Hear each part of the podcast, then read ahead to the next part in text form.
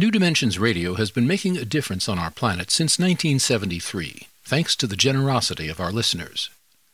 You too can help make a difference with a tax-deductible donation or membership. Please visit our website, newdimensions.org, and just click the Donate button. We at New Dimensions thank you for your support.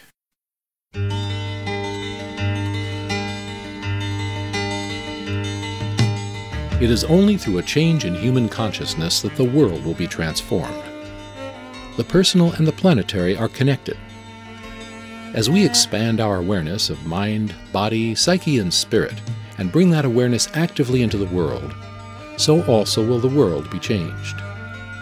This is our quest as we explore new dimensions.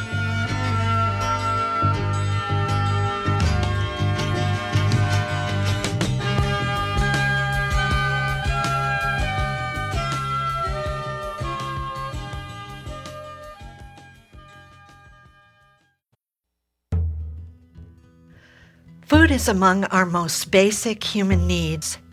200 years ago in the U.S., local was a way everyone ate, and farming was a primary profession. However, industrial agriculture has distanced us from the hands that grow and process our food. If you are over 60, you've seen in your lifetime your food shifting from local to industrial. Vicki Robin did what she called a 10 mile eating experiment. What were some of the hardships she discovered, and what surprises did she encounter by eating for one month only foods grown within a 10 mile radius of her home? We'll be exploring this experiment and other issues about what she calls relational eating with our guest, Vicki Robin. Vicki Robin has been a pioneer at the forefront of the sustainable living movement she is co author of Your Money or Your Life and author of Blessing the Hands That Feed Us What Eating Closer to Home Can Teach Us About Food, Community, and Our Place on Earth. Join us for the next hour as we explore lessons from a simple experiment of eating closer to home with our guest, Vicki Robin. I'm Justine Willis Toms. I'll be your host. Welcome to New Dimensions. Vicki, welcome. It's great to be with you, Justine. It's so great to have you. Well, let's let's just describe a little bit about how you came to this 10 mile experiment. Right. Well, you know, as you know, I've been a sustainability maven for years and I'm I've always been interested in given the data, given the data about climate change and resource depletion and you know, you know the whole list. How do we align our personal lives with that data without undue deprivation, misery, and anger, you know, all the things that can come from arranging your life around something that you don't enjoy or like. How can we have a wonderful life and live within the means of the earth? My former book, Your Money, Your Life, came right out of that. That question of how much is enough. And yet there was still one form of consumption that I never looked at, which was my predilection for cheap, easy food because my frugality values sent me into the cheap food thing. And I thought, you know, I I had all these attitudes of of activists. You know, I'll sleep when I die. I know. I know. You've gone at it pretty hard. Yeah, and so uh, and so I had this opportunity. I became a, aware. I mean, there's a lot of story to this, but I became aware of some data around the food system not just on Whidbey Island, but I mean the fact that I live on an island serviced by a ferry to the south and a bridge in the north. And Whidbey is located where? In Puget Sound. In, and that's in, in uh, state uh, of Washington, Washington right. northwest of the U.S. Right. We have listeners around the world, so exactly. So it's not far from Seattle, Washington. Yeah. So uh, it became very interesting to me that on average, our grocery stores have three days of food on the shelves that they are the end point of an industrial food system. Does that mean that, like, if no food was brought into the store within three days, the shelves would be emptied? Pretty much. And you've seen this. You know, you've seen runs on food when there's a disaster, and you see on television these pictures of people racing to get the last roll of toilet paper. So it means that if these stores are not always serviced by the trucks that come in in the early morning, we've seen this. We just don't think about it. We think the food, you ask a kid, where's food? And they say, in the grocery store. I was just told recently that how kids in New York know that it's dinner time is the doorbell rings. so we are really, really disconnected from our food at our peril um, in terms of sustainability, in terms of just basically provisioning our homes. I also learned that uh, the average age of a farmer in the United States is close to 60, that there are five farmers over 75 for every one farmer under 25. So it means. Now, why is this an important statistic for us to know? Because farmers grow our food. Oh, right. exactly. Exactly. And, you know, there's this value. I mean, we're talking about local food today, but, you know, the value of artisanal, whole, healthy, organic. You know, there's a whole value now. People are becoming aware that, like the industrial food system, even though it provides us with bountiful food or bountiful calories, it may not be the best for our health. We start to wonder about obesity. We're starting to wonder about the, all the cancer. Is that from the chemicals in our food? So people are starting to say, even though it's cheap, I want to unhook. And so there's this idea of local food. It's sort of like they say local is the new organic. Everybody thinks, you know, it's sort of a value. And I decided from a point of view of sustainability, I wanted to test this value out. I wanted to see what would it be like to really live it, not just go to the farmer's market and socialize and buy three beets and think you're doing something. How resilient is our food system? I asked a farmer friend of mine uh, whether we could survive on Whidbey Island, which is semi-rural island with a few cities up and down the main highway. So, what's the population of Whidbey? Sixty-five thousand. Okay, and it's forty-five miles long. So it's got various cultures up and down the island. But 65,000 people, and you go and there's rolling farmland, and seems like things are growing. Uh, and I asked her if we could survive on Whidbey Island and what we grow. And she did a calculation of number of acres of agricultural land, population, calories per day, things that grow well there. And she said we could survive for approximately two weeks in August so, so that well, there, there, are there are fifty other weeks of the year. uh huh. Exactly. So these are all things that had my attention. So I thought I'm one of these people that you know I call sustainability an extreme sport. I like to test things out in my own life you know not not to mouth off about it or have good ideas about it but to really run the experiment so i decided i would I actually had another farmer friend who said she was she'd watched the takeoff on Morgan Spurlock Supersize Me. Remember that? 30 yes, days of eating McDonald's. And she said to her husband, We should do a super veggie me. Uh-huh. We should see if if we could actually survive for a month on what grows in our garden, you know, that we sell at the farmers market. And he said, "No way, Jose, I'm not doing that." And she said, "I'm not doing it either." So she went out looking for somebody else who would actually run the so experiment. You were the victim. I wasn't exactly the victim. It's I had done all sorts of diets. Of course, you know, we're all yo-yo dieting. You know, gain weight, lose weight, gain weight, lose weight. I know that one. And then there's sort of the lateral yo-yo, like eat meat, don't eat meat. Right. you know, right, fat is good for right, you, fat is right, bad for you. Weston Price, I should eat organs. You know, no, vegan diet, I should only eat yams. So it's like it's it's crazy making. So but I'd done that and I was willing to give this a try. You know, let's just let's try another constraint. So we spent the month of August looking for food. You know, I knew that I would get food from her garden, but I realized no. I mean, there's no grain. There's no beans. So there's no grain on the island or within that 10 mile. Right. There was So- grain 25 miles north, but that was no bread, no cookies, no crackers, no pasta, no nuts, no. This was hard, wasn't it? This was especially, you write about no crackers. That was especially hard. Yeah, I realized uh, that I'm a crunchaholic. You know that that having to bite down on that's that was important for my jaws, and I think it's. I read a, a psychologist who distinguished there's crunchaholics and sweetaholics. You know, crunchaholics need crunch because they take out their frustrations on the crunch, and sweetaholics need chocolate because they're sad. You know, I really identified with your crunchaholic. I, I'm a crunchaholic too, definitely, not a sweetaholic. Yeah. yeah. So, um, and I had four exotics. I decided there's four things I wasn't going to live without. And when I ask audiences, what do you think it was? The first thing they say is chocolate. But I'm not a sweetaholic, so it wasn't chocolate. It was oil, caffeine, salt, and lemons. So I decided those were my four exotics. So these were outside your parameters. My 10 miles, yes. exactly. So you gave yourself four, exa- and salt would be very important. Yes. But the cool thing is, in, ter- in terms of food system transformation, the interesting thing is salt is now produced on Whidbey Island. So watching this infill, it's very exciting. Watching sort of the tide come in from from outsourcing all of our food to the industrial system and start watching communities like mine improvisationally, not you know some you know dicta from on high, but improvisationally, people are starting to discover niches in the marketplace and things that grow well, and we have wonderful salt water.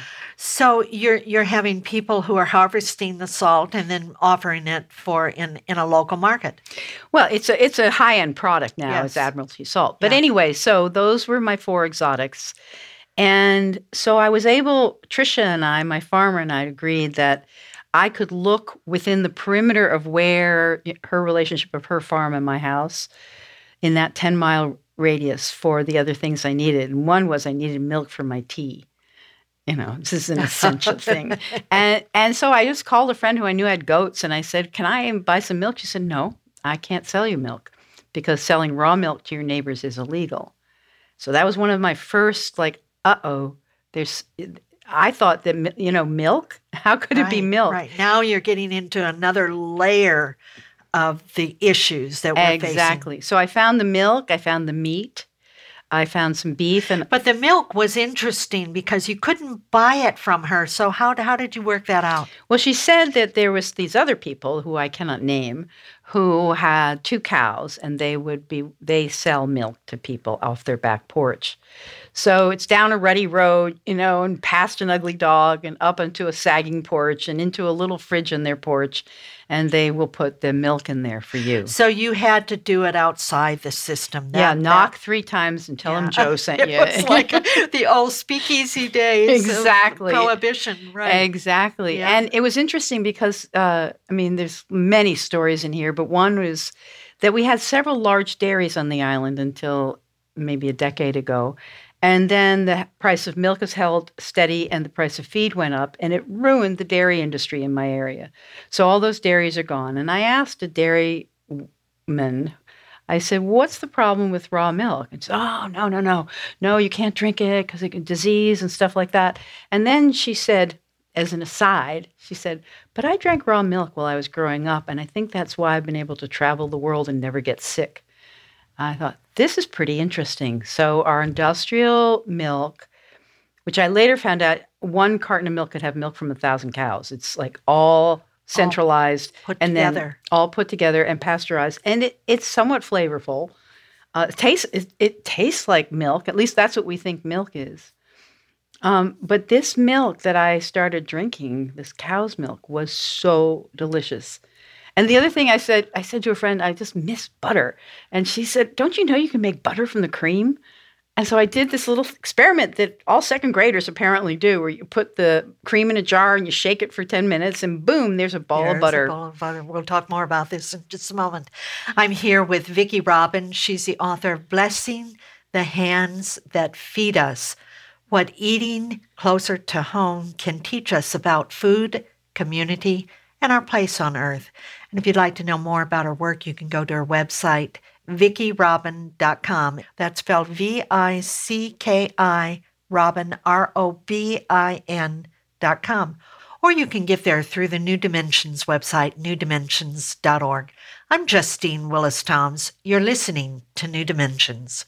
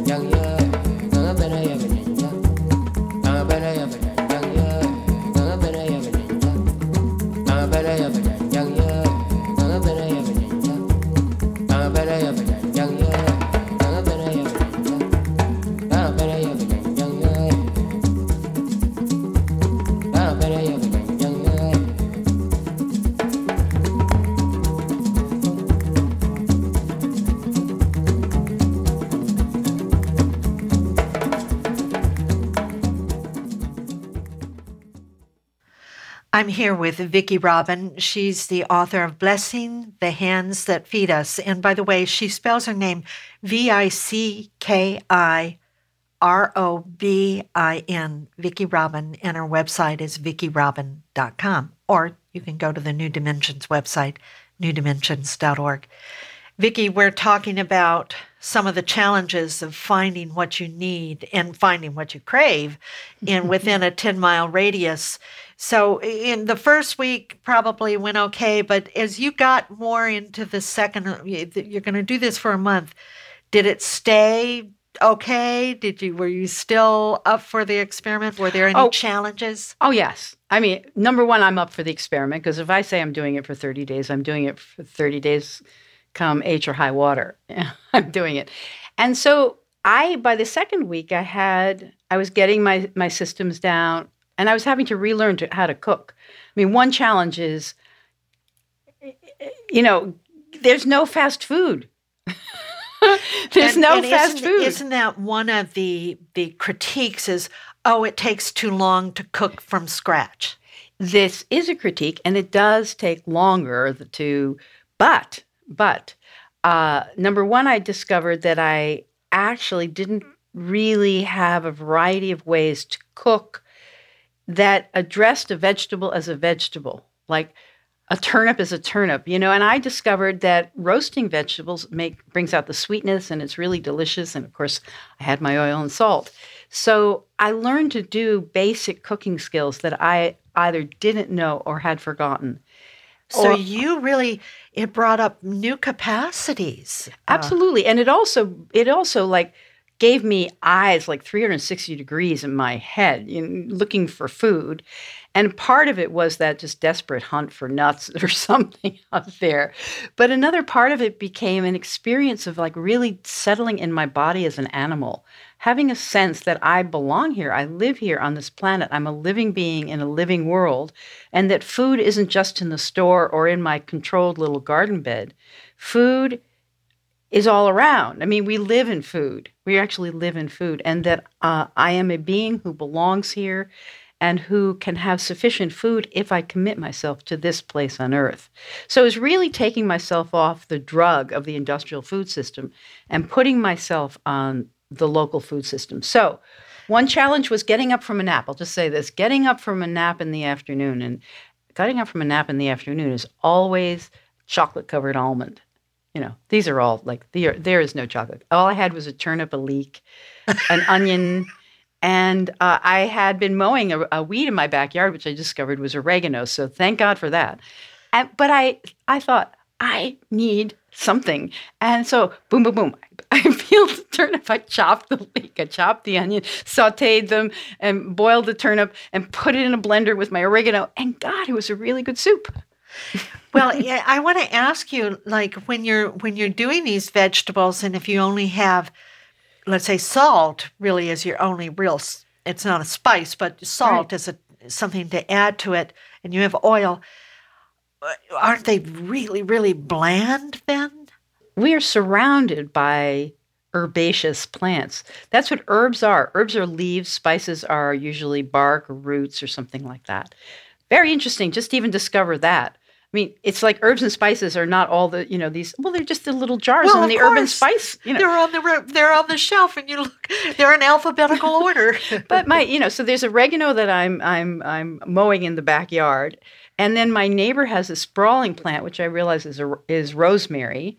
And my friend has an herb garden that has sage and thyme and marjoram in it. And suddenly I'm surrounded by flavor, and I realize every leaf has a distinctive signature of flavor. It's like I came alive to flavors. Uh, and so, yeah, those were all sort of positive, interesting things. And the negative was I couldn't travel outside my 10 miles. I had a meeting to go to 100 miles north. And I, I packed like a peasant, you know, going on a long train trip in a third class train in the 1950s in some sort of, you know, Stalinesque movie. That's how it felt, this drear process of trying to bring all my food with me. So there is a limitation, and there's also the missing of all the delights of the industrial food system and, and feeling distance from my social community. Like, oh, I'd like to come to dinner, but I can't. uh huh. There's another challenge because they would be buying food from outside that 10 mile I know. radius. They could have 11 mile food. Who knows? Right. You know, 12. So you were being pretty strict with yourself to stay within the 10 mile, but that also meant you had to innovate with being with other people if they invited you to dinner. I mean, you did you did go to dinners, didn't you? Yeah, and I also what I realized was that I had become just in general, the, whatever kind of food. Since I live alone now, I I become sort of a lone eater, and I cook for myself, but I eat by myself, and it was sort of like I sit down to the dinner table and like, where are the people? Eating has always been a time of community. It's always been this bonding time of eating together. It's a very rare thing. And in your life, you you've shared houses with other people, so you've been you're very used to living in community, and then now you're living alone, and that's a very different kettle of fish. Yeah, and so say. I became.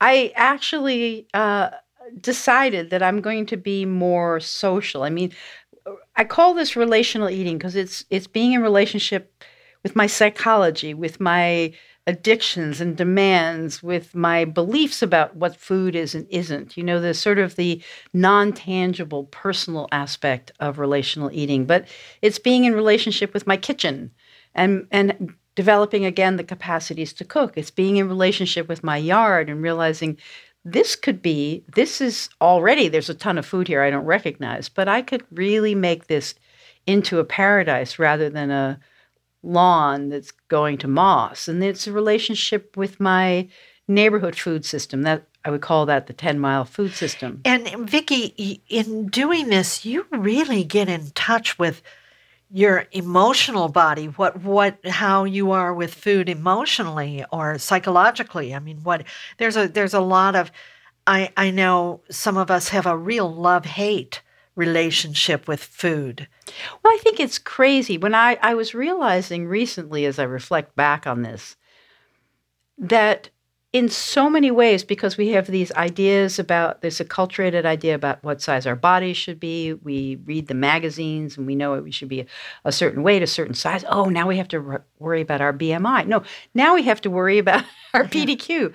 So yeah. food becomes the enemy. It's like you don't know what to eat because there's always somebody in this world who's told you it's bad for you. That is a very bad relationship with food. And we think of our relationship with food as, well, you must have been eating too much because you're getting too fat. No, our relationship with food, a diet originally is how people ate in a place. A diet expresses a culture. Used to be we would go to France to experience French cuisine because it was an expression of the countryside. It was the terroir, you know, the grapes. It was, and and so I realized in my region we were the salmon people.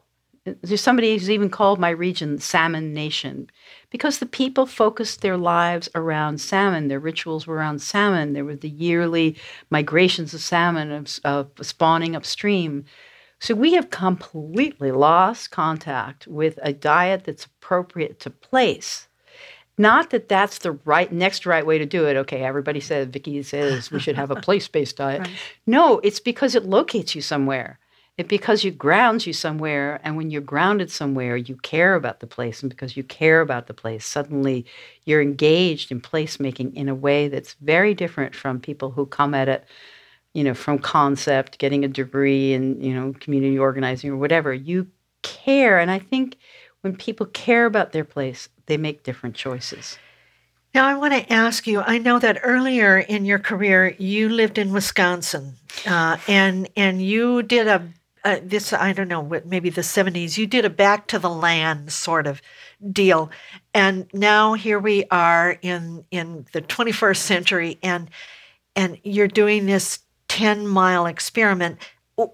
What is the different psychology of both, or the right. different ecology of both of those experiments? What a great question. Because really, it, it, when we were doing the back to the land, we were dropping out. You know, that was the period where we were dropping out of mainstream culture and doing all these social experiments and and and fairly young and inexperienced. But I feel like like engaging basically in community food system is is dropping in. It's not just taking my life out of the community and out of the whole to live a life that's pleasant or appropriate to me but it's it's throwing in my lot once again to the whole mess of community and recognizing that as they say no man is an island or woman is an island. You sustainability is not an individual affair. And if there's anything that we're sort of myopic about, it's we come out of a hyper individualistic culture. And so even things like spirituality, we do it in a hyper individualistic way. It's my uh, ascension or my this or my that or my meditation practice. And we don't think of it in a we way. We don't think of it in a community based way that if I become sustainable and my community isn't, guess what? My community's coming over to my yard and getting it, you know? If I become peaceful and my community isn't, then I'm not at peace. So this is this really is the dropping in, the dropping down, the dropping it's not dropping, it's like engaging, engaging. settling into a real place and it, it was so interesting because I'd lived in community for so many years, you know, this intentional community. But for me, living in a community of place, you know, where there's all sorts of people, there's wealthy people and poor people, there's, you know, the the, the intelligent people and the townies and the this and the that and the knowledge workers and the Boeing workers and the mm, mm, fundamentalists and that's the module of change learn how to make change in a community of place and you've learned something about this world. So it's it's the diversity of that learning to live within the diversity of that. And and somehow you talk about being rooted in that place. I mean it's such a great word rooted. I mean we're talking about eating and growing food but there's a way that we can root ourselves into a place and it seems like that's what you're describing that's the byproduct of what I was doing. I don't think I was trying to do that. I think I was just trying to test out whether you could live this value called local food. I was trying to test out if we on Whidbey Island needed to live within the bounds of the island, could we? I have a I have a real interest in relocalization. You know, everybody has their own narrative about the future.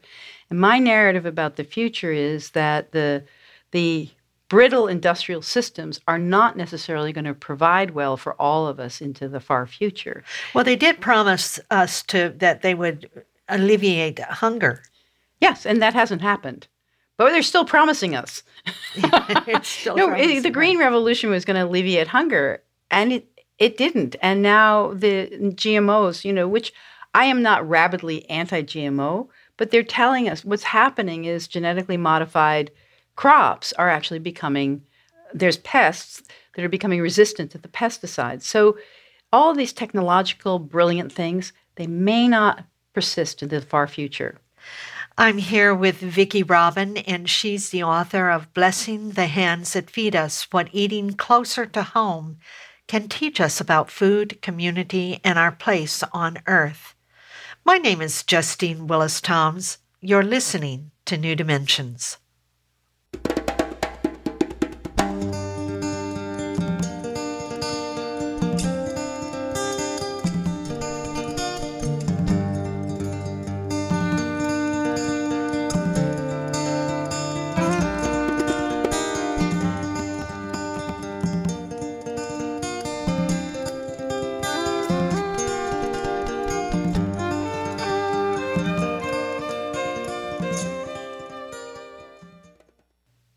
I'm here with Vicki Robin. She's the author of Blessing the Hands That Feed Us. And if you'd like to know more about her work, you can go to her website. That's vickirobin.com. And she spells that V I C K I R O B I N, vickirobin.com. Or you can get there through the New Dimensions website, newdimensions.org. Vicki, I, I would love to talk about also something that really moved me in the book. You you talked about getting together in something called Food 2020. This was something that you did in on Whidbey. This was before this experiment, I believe. No, no oh, it was, oh, after. after. Okay. All right. So tell us about how that worked out. I helped organize. I had the idea for Food 2020. I brought together a group of people because I was working with this question of this little local experiment. I realized if 100 people on Whidbey Island did my experiment, we wouldn't have any food left. We can, we are not organized around producing enough food to feed people 100% of their calories locally. And so I had the question, what would it take for us to actually organize a food system that could produce 50% of the calories we need. And back then I was thinking in terms of calories. I wasn't even thinking in terms of nourishment. I was thinking in terms of those calories per day. Let's say 2,000 calories a day. How could we have 1,000 calories a day coming out of our local food system that would feed the entire population of Whidbey Island? So I called it Food 2020. We started in the beginning of 2011 on this project, and we thought the end of 2020, could we be doing it? I brought together the farmers, a miracle of miracles, they came in May, which on a sunny day in May, which that's a growing day. Uh, people who buy food for the schools and for the hospitals, people who uh, work for the county extension, the 4 H, uh, eaters, of course, uh, and um, people who are involved in NGOs. So I tried to get as many of the players, uh, the stakeholders in our food system together in a room and the first part of it, we did this imagination exercise. You know, it's 2020. Wake up in the morning. What do you see? Where does food come from? What are you eating for breakfast, lunch, and dinner? When you want to go out, what it's what's it like? You know, when you go to the store, where do you shop? And then we did some conversations where people identified, you know, they told each other stories about what it was like. And we had people write ideas on post its and then put them up on the board and group them, you know, the whole right, thing. Organizational and, development yeah, sort of. Uh, and so what came approach. out was a very clear shared picture of a balanced food system where there's a lot of local food, but there's also plenty of industrial food. It was the idea, and that we we recycle. They've invented Whidbey Island local compost. We recycle all of our waste.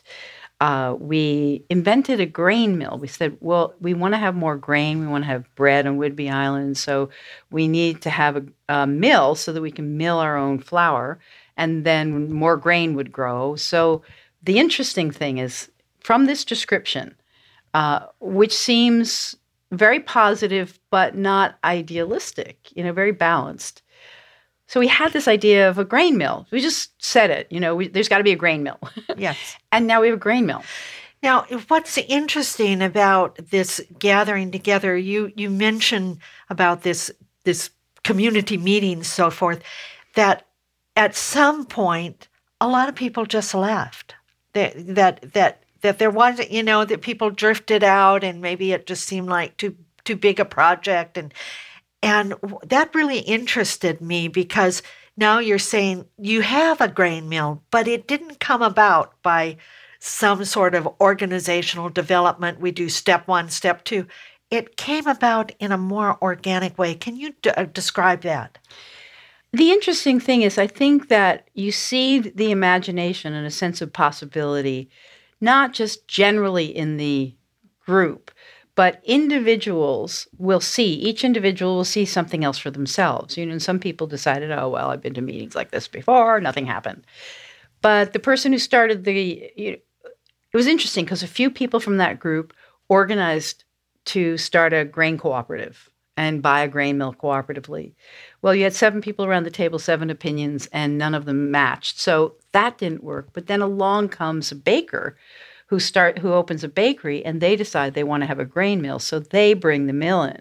So it's a circuitous path. So you think it's going to happen this way, but it kind of comes in sideways from a very different direction. And isn't that interesting? Yeah, and the other part of it was one of the uh, several of the interest groups. We had three interest groups. One was to do a food policy council, which is a you know community organization that looks at the food system.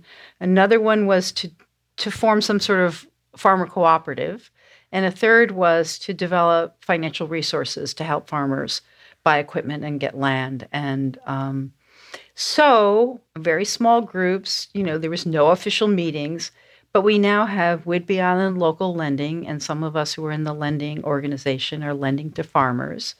So for me, I, I loan money to one of our farmers for to put up a greenhouse, a hoop house, and uh, I'm taking my interest on the loan in vegetables, and she's paying it off religiously. So I have a lot of vegetables, and I also am getting my money back. So I become a revolving loan fund. So we have on local lending now. We don't have on local compost yet, um, and we have the grain mill. Uh, so and we're also developing this idea of it's called an everyday local food store. This idea that that one of the reasons that local food isn't more prevalent is you can't get it in the supermarkets. It doesn't match with the industrial system. And the farmers markets are only a few hours on the weekend. We also have this idea of an ELF, everyday local food store, uh, where you can buy local food any day of the week. And it's evolved into the idea of an everyday local food stand. And we're working with a grocer and also a restaurant to have a farm stand outside of the grocery store that's run cooperatively by farmers. So for me, I'm a little bit, you know, I can see the whole thing happening in a grain, but I can see that this is starting the farmers cooperative. Well, the the point of this that really grabbed my attention is that I understand everything is born twice. And first, it's born in our imagination, and then it's born out into the world. And so, what you're describing, all of these things that came out later, really were the seeds were first there from the imagination. People started imagining it, even though they didn't see a direct route to how to manifest it. It, it first came out of the imagination. Has that been your experience? I think it's more complex than that. Yes. yes, it came out of imagination, but it's also i'm sure that there were plenty of people before me who did their food 2020 or their this or that or the other thing you know there's been other good good intention people come through. So I think it's an iterative process also. It's community change is improvisational, multidimensional, sort of amoebic. Yes. It, it, happens that way. And so ideas might be floating around. It wasn't that I initiated anything, I just brought the community together in that moment in time. And things that were latent in the field, both failures and successes, and dreams, and, and cynicism, and the loss of our dairy industry, all of that was there in that moment. And we imagined things and there's been plenty more i really don't want to say. So it was building on on a foundation of a lot of complexities. Totally and it's sort of you know that was one event but there was another group that looked at our farming community and for a year or so they had enough funding through the washington state university to have sort of an ombudsperson.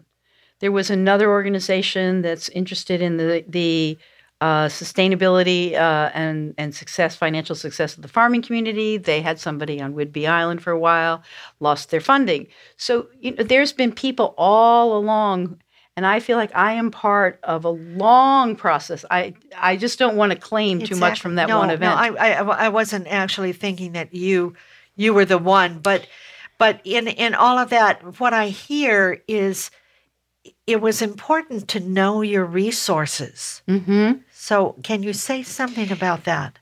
I mean, know the, the all those different people who had all Yes. these different capacities that could come together or, or help. That's br- another thing about a community of place. You know, when when you're when you're organizing and your activism is arising out of a real place with real people, you come into someplace, and I've watched this. I watched it in myself. I've watched it in other people who come to my island community, big deal people with their big ideas, and they think I'm going to make change here. You know, there's trouble in River City, and and you have to settle in. You have to not just understand the lay of the land. You have to feel the lay of the land. You have to know some of the history of things that have been tried, not to suppress yourself, but to understand how to work with this living being called a community. and you develop relationships. Absolutely, yeah. So I, you know, from developing a relationship with the woman who ran the 4-H, then she had relationship with somebody else, and so we all had relationships. A and a woman who'd worked on on uh, Whidbey Island local brand. Uh, that had been worked on for a while. People declared it a failure, but it's not a failure because now it's flourishing. But it was a, you know, it was like that first experiment that needed a little bit more to it. Yeah. So I started to network and find the people who could share this vision. So tell me, what do you, you say something about the 50 50 50 right. experiment. So, what does that mean? So, people said to me in September, they said, Oh, that's easy to do it. You know, it's September. Well, try doing it in the winter. And I thought, try doing it September and talk to me. But I decided, you know, anybody who double dares me on anything, I'm going to, I'm going to, they're not going to make me do anything, but it seeds my own imagination. So I decided to do 50% of my food within 50 miles in February, which is alliterative and also February has three less days. So just in case I wasn't enjoying it. Uh, you hedged yourself by three days. But it was like that was no brainer. I had grain, I had beans, I got all the way. My little 50 mile string got me all the way out to one of the most productive local farms uh, in in my region, Nash's and they had you know grain and flour and I mean everything, bread, and, bread and crackers. So that was really no problem at all to do that experiment. I started to document. I blogged every day for my ten mile diet, and I started to blog for the fifty mile. I thought this is not interesting anymore. This is just how I eat now. That's that's a wonderful. That's just wonderful. And what about? Um, let's talk a little bit about industrial farming and or agriculture and corporate agriculture, what are some of the hidden costs that we don't realize that are going on with that? Oh my. Well, number one is farm worker injustice. It's, you know, you have major industrial scale agriculture, whether it's organic or not. Uh, and and there's an insistence in the United States that our food is cheap uh, and there's a lot of theory about why Americans must have cheap food, but we spend the lowest percentage of our budget on food of any country in the world, and we still think food is expensive, and we'll drive around with coupons in our pockets for various stores. Some people need to do the couponing, but we don't compute that our food is cheap because somebody's not getting paid a living wage over someplace. So, one of the hidden things is the quality of life of the workers. Let's talk about more of that in just one moment. I'm here with Vicki Robin. She's the author of Blessing the Hands That Feed Us What Eating Closer to Home Can Tell Us, Teach Us about Food, Community, and Our Place on Earth. My name is Justine Willis Toms. You're listening to New Dimensions.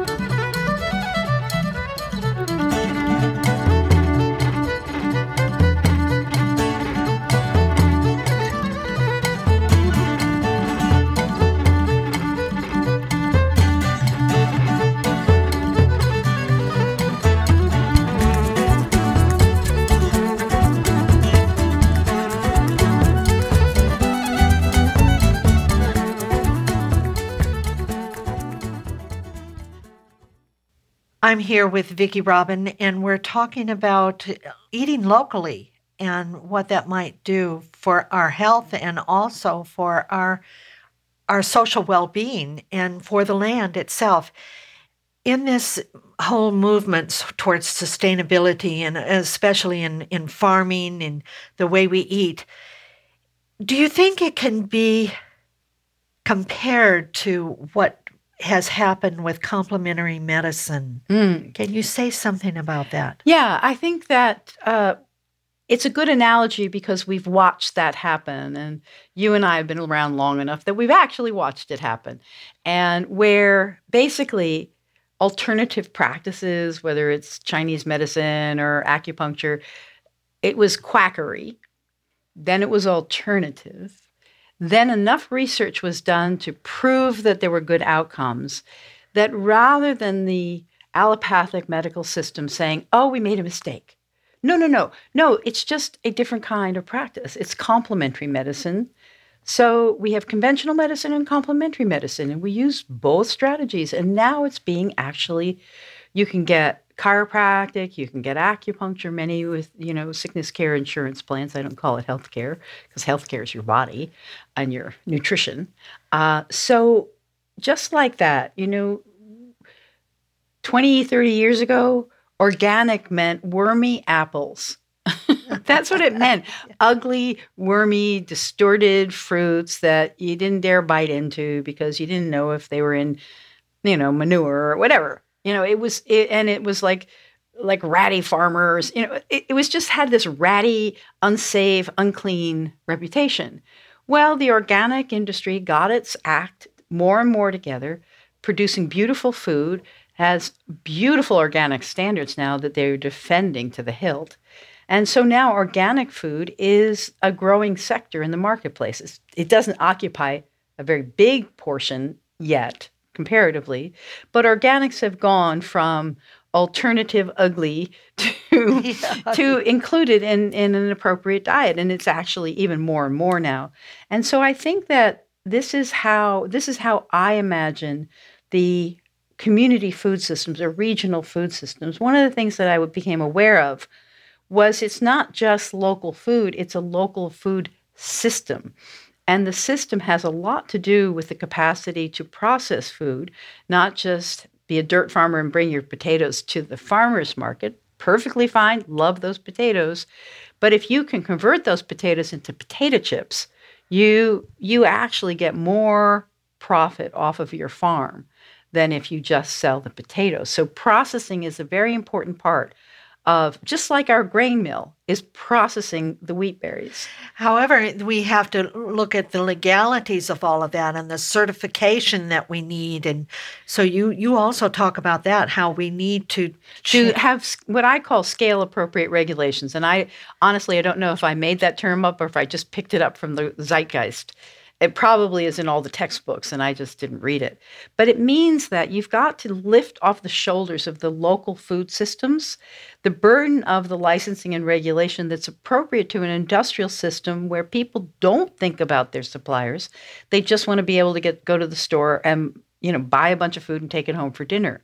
But people who are relational eaters who can actually go and look in the eye of their farmer, who can look at who could go to the milking parlor and look at the milk happening. We look at to, the cow. Look at the cow in the eye. Yeah. Yeah. So we need to, I mean, it doesn't romanticize it. It just says you have, there's a community standards rather than the industrial standards. And the community can run that. And then the um, the burden of the licensing and regulations, like the milking parlor for one of our goat dairies that actually does pasteurize the milk and make goat cheese, that dairy, they had to put in a wheelchair accessible bathroom because that's a requirement, but it's just her and her husband in a goat barn. So I'm saying that that's what adds, these are some of the things that add to the cost of local food. That's an unnecessary burden because it doesn't add layers of protection. For example, uh, butchering an animal, you can, you know, if your neighbor has a steer, you can buy a quarter of that animal, but you can't buy cuts of that animal unless that animal is taken off the island, in my case, to a slaughterhouse that's USDA approved. Nothing wrong with that. We need safe food. You know, 100 years ago, people got sick from meat.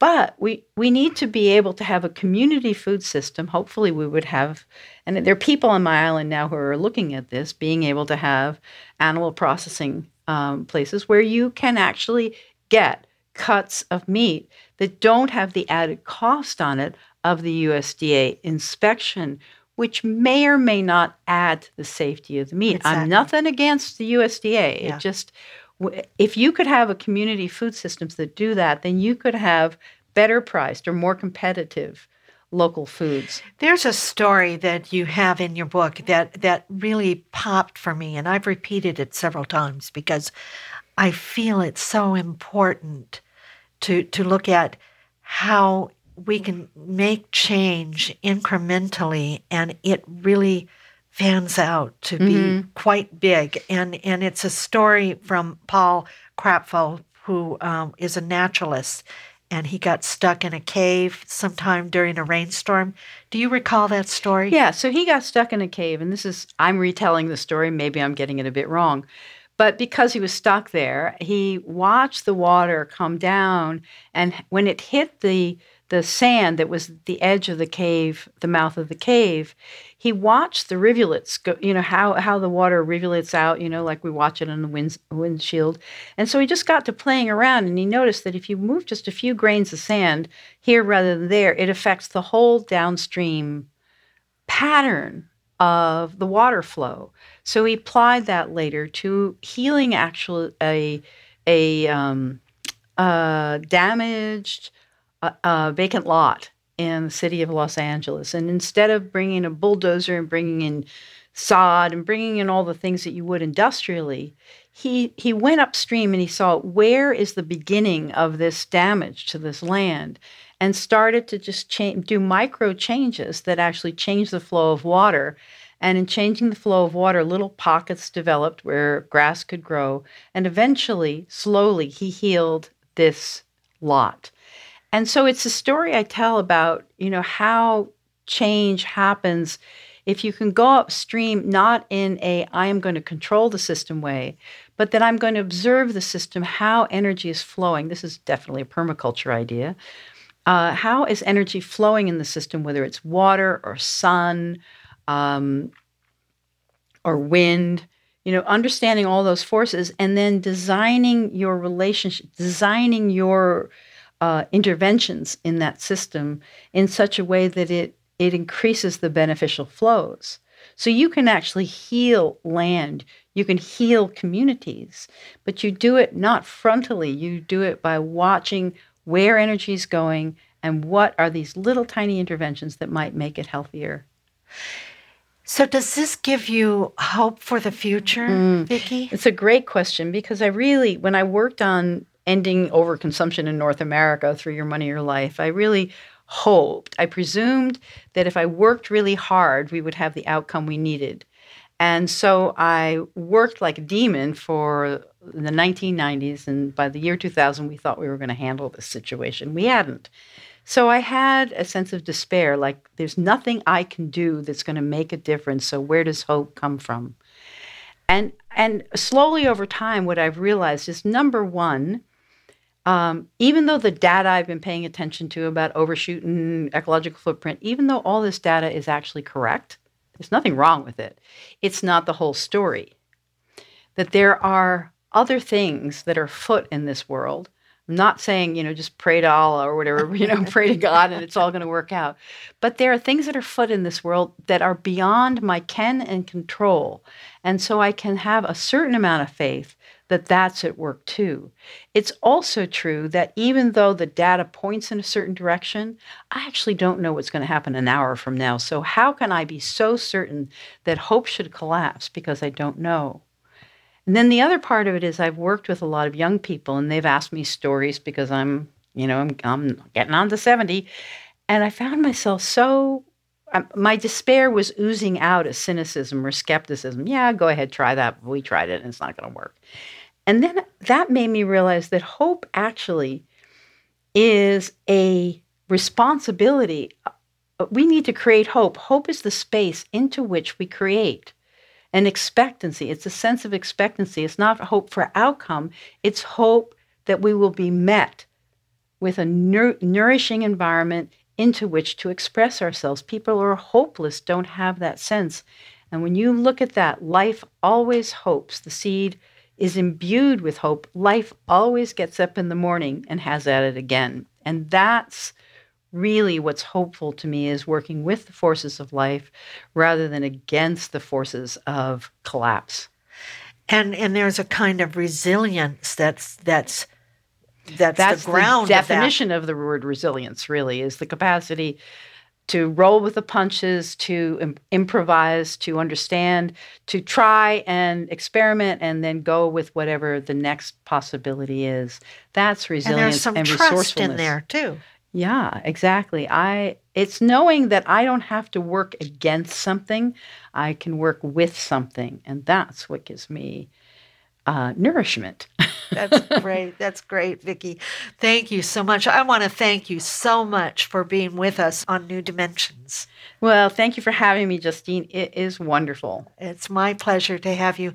I've been speaking with Vicki Robin, and she's the author of Blessing the Hands That Feed Us What Eating Closer to Home Can Teach Us About Food, Community, and Our Place on Earth.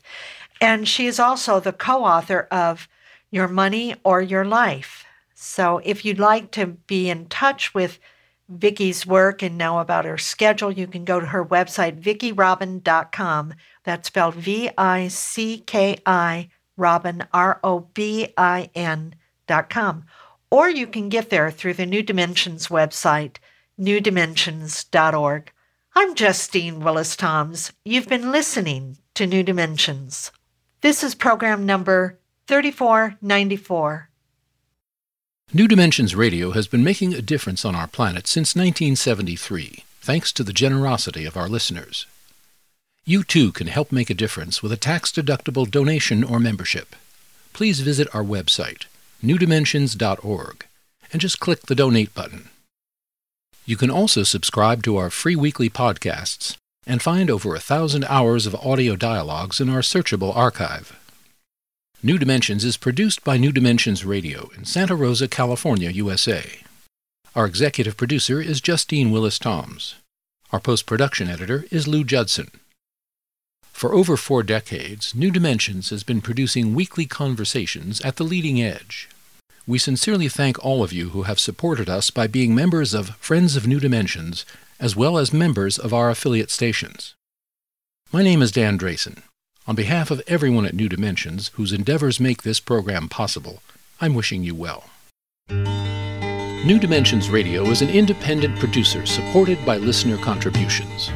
To find out more about the program you've just heard, to subscribe to our free weekly newsletter and our New Dimensions and New Dimensions Cafe podcasts, and to access thousands of other programs in the New Dimensions archive, please visit our website, newdimensions.org. That's newdimensions.org. Or call us at 707 468 5215. That's 707 468 5215. Please join us next time as we explore New Dimensions.